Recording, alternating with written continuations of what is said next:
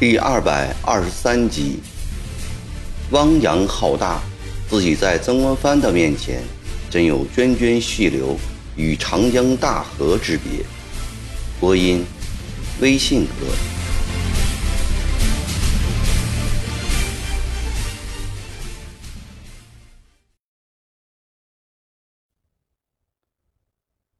昨天连青送来一篇《北山独游记》。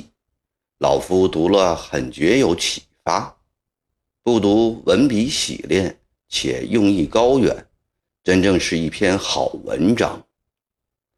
曾国藩从衣袖里掏出张玉昭的作文，递给了黎树昌：“你们每人先读一遍，然后我们就从连青这篇文章谈起。”在黎树昌等人阅读的时候。曾国藩对张玉昭说：“我曾经说过，足下的文章近于柔，望多读杨、韩之文，参以两汉古赋而就其短。这篇游记已不见往昔之柔弱，足下近来大有长进。这都是大人指教的结果。”张玉洲恭敬地回答道：“他生就一副厚重紧确的模样，加上花白的头发，四十三四岁的年纪，看起来像是过了五十的人一样。曾国藩最看重的就是他的颈后，知道即使这样着意表扬他，他也不会骄傲。若是对吴如伦、薛福成，便不能这样称赞了。”张一昭的文章不到三百字，片刻光景，三人都浏览了一番。李入昌诚恳地赞扬他写得好，吴薛也说好，但心里并不太服气。作文当以意为主，词赋其意，气举其词。连青这篇游记好就好在。通过登山越岭的记述，阐述了天下辽远之境的获得，只属于以卷而获，且据而止者。这正是程朱所讲的格物致知。曾国藩习惯地梳着长须，意味深长地说：“其只是登山揽胜，学问、文章、事业，哪样不是这样啊？”望着总督大人由一篇小文章生发出如此庄重的人生感叹，不只是张玉昭、黎树昌，就是心高气傲的吴汝伦、薛无成也被震慑了。佛殿里顿时安静了下来。当年老夫初进京师，侥幸入金马门，然于学章文章，茫然不知。偶闻京师有功为古文诗者，就而审之，乃同城郎中姚鼐之序论，其言诚有可取。遂展司马迁、班固、杜甫、韩愈、欧阳修、曾巩、王安石及方苞之作，悉心朗读。其他六代之能诗文者，即李白、苏轼。黄庭坚之徒，一节凡其流而追其归，然后开始为师古文，而来三十年了。无量殿里回荡着曾国藩的湘湘官话，其音色之洪亮，声调之悦耳，张玉洲等人似乎从来没有听到过。三十年来，只要军务政务稍有空暇。老夫便揪心古文之道，直到过天命之年，才颇识古人文章门径。近来常有将心得写出之意，然握管之时，不克殚精竭思，做成后总不称意。安得平去万事，酣睡旬日，神完意事，然后作文一篇，语书胸中奇趣。今日与诸位偷得一日之闲，聚会于清静无为之地。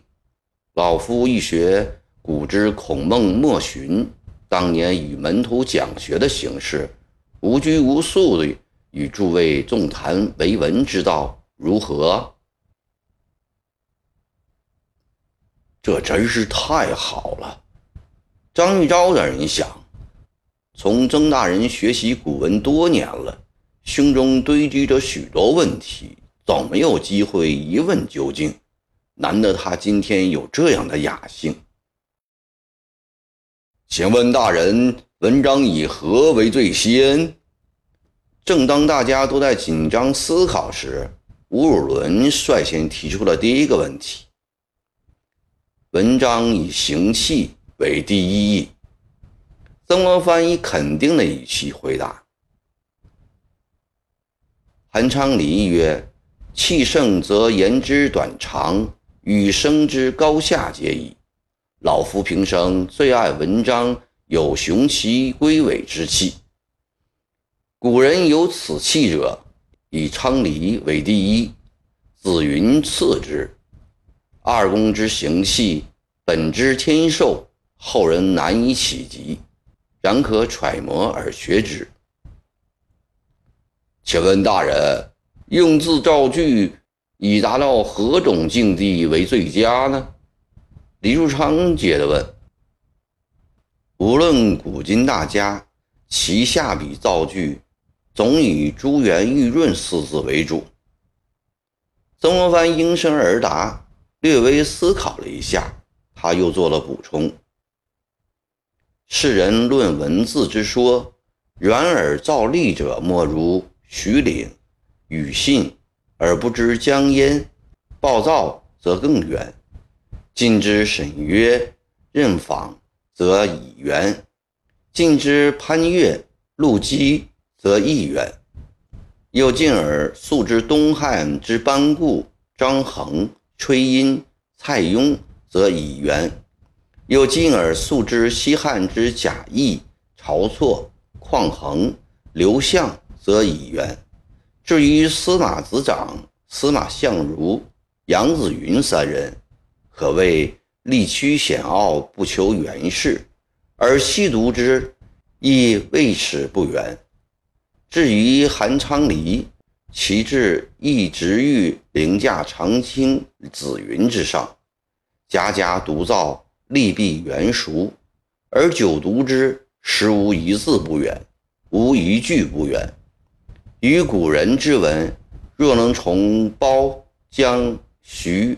庚四人之源，步步上树，直窥青云马韩，则无不可读之古文，也无不可通之经史。四子大受启发，一起点头称是。刚才讲的是句子的圆润，还有遣字的准确传神。古人十分讲究练字。有许多一字诗的故事，比如齐己早梅诗：“前村深夜里，昨夜树枝开。”郑谷改树为一。张勇的“独恨太平无一事，江南闲沙老尚书”，萧楚才改恨为性。程凤一的“满头白发来偏早，到手黄金去已多”，周白民改道作信，这些都是有名的一字诗。另外，如范文正公的《严先生祠堂记》：“先生之德，山高水长。”李太伯改德为风。苏东坡的《富韩公神道碑》：“公之勋在史官，德在生民。天子虚己听公，西戎北狄，是公进退以为轻重。然一诏记能遥之。”张文前改能为感。张于山的“南楼楚雨三更远，春水吴江一夜争”，陈香泉的“斜日一川千水上，秋风万点一门西”，王余祥分别改“曾”为“生”，改“峰”为“山”，改的都是大家名家的字，都改得好。可是，即使是大手笔，也有个千锤百炼提高的过程，何况一般人呢？除一字诗外，还有半字诗的故事，你们听说过没有啊？没有。四子齐摇头。昔乾隆宫闱为东海一闺秀改咏菊诗，诗云。为爱青山青翠色，东篱别染一枝花。宫闱嫌别字太硬，改为令，人称半字诗。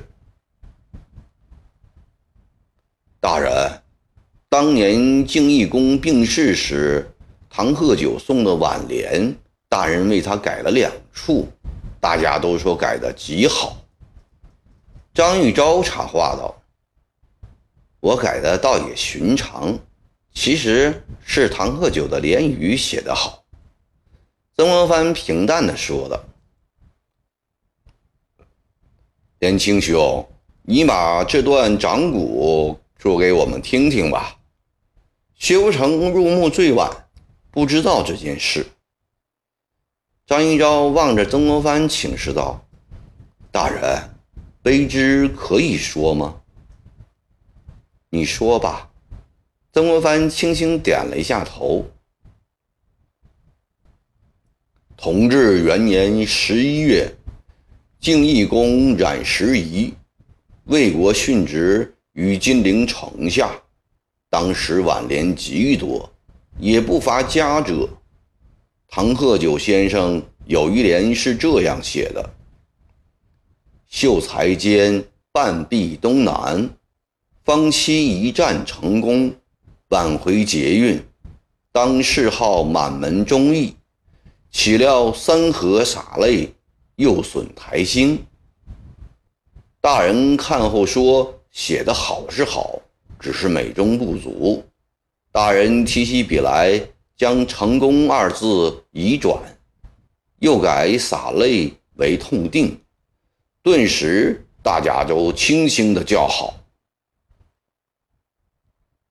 秀才兼半壁东南，方期一战攻城，挽回捷运，当谥号满门忠义。岂料三河痛定，又损台星。薛福成慢慢重复了一遍，说道：“果真改得好极了。”曾国藩平静地听着，没有任何表示。薛福成接着说：“请大人谈谈文章的布局好吗？”曾国藩喝了两口茶，上下梳过几次胡须后，慢慢地说道：“谋篇布局是作文一段最大功夫，《书经》《左传》，每一篇空处较多，实处较少，旁面较多。”正面较少，譬如精神注于眉宇目光，不可周身皆眉，四处皆目。文中线索如同蛛丝马迹，细不可过粗，既不可太密。这是一种。古人文笔有云鼠波尾，观之而神形之象，其布局则有千言万壑。重峦复丈之观，此等文章以庄子为最，将庄子好好读上二三十遍，自然就熟悉了。薛福成听了这话，有一种茅塞顿开而豁然爽朗、聪明大长之感，深深佩服总督大人的学问汪洋浩大，自己在他的面前真有涓涓细流。与长江大河之别，请问大人。张玉昭在认真的思考之后，恭谨的问道：“常见古人诗画中谈到诗的气象，卑职想，古文应该也有气象，而究以何种气象为好呢？”这个问题提得好，说明年轻这段时期来对古文的钻研进入了一个较高的境界。即从字、句、段的思考上升到对全篇的思考。曾国藩日渐昏花的三角眼里射出了赞赏的目光。古人以“气象”二字来评诗，较早的可见于南宋初期周子之所著《竹坡诗话》。竹坡居士说，正古的。江上往来堪画处，渔人披得一蓑归之句，别人皆以为奇绝，他以为其气象浅俗。后来《沧浪诗话》里多次提到气象，说唐人诗与宋人诗，先不谈工拙，真是气象不同。又说建安之作全在气象，不可寻之在业。其实不只是诗、文、书、画，莫不如此。气象就是指面貌、神志。老夫以为，文章之道，以气象光明俊伟为最难能可贵。如久雨而晴，登高山而望旷野；如登高楼俯视大江。独坐明窗净几之下而远眺，又如英雄侠士驾裘而来，绝无龌龊为比之态。此三者，皆光明俊伟之貌。文中有此气象者，大抵得于天授，不尽关乎学术。自孟子、庄子、韩子以外，唯贾生。及陆敬宇、苏子瞻得此气象最多。进士如王阳明、易书磊，但文辞不如蒙、庄、韩三子之跌宕。老夫以为，文章要达到这种地步，乃是最高的境界，很不容易做到，但应成为我辈力求达到的目标。这一大段宏论说的四子皆低头不语，心中自觉惭愧。隔了好久，李树昌想起那年吴敏树要跟曾国藩打官司的事，不知曾国藩心里对这事究竟怎样看，有没有芥蒂？平时没有机会问，今天可是个好机会。他笑着问道。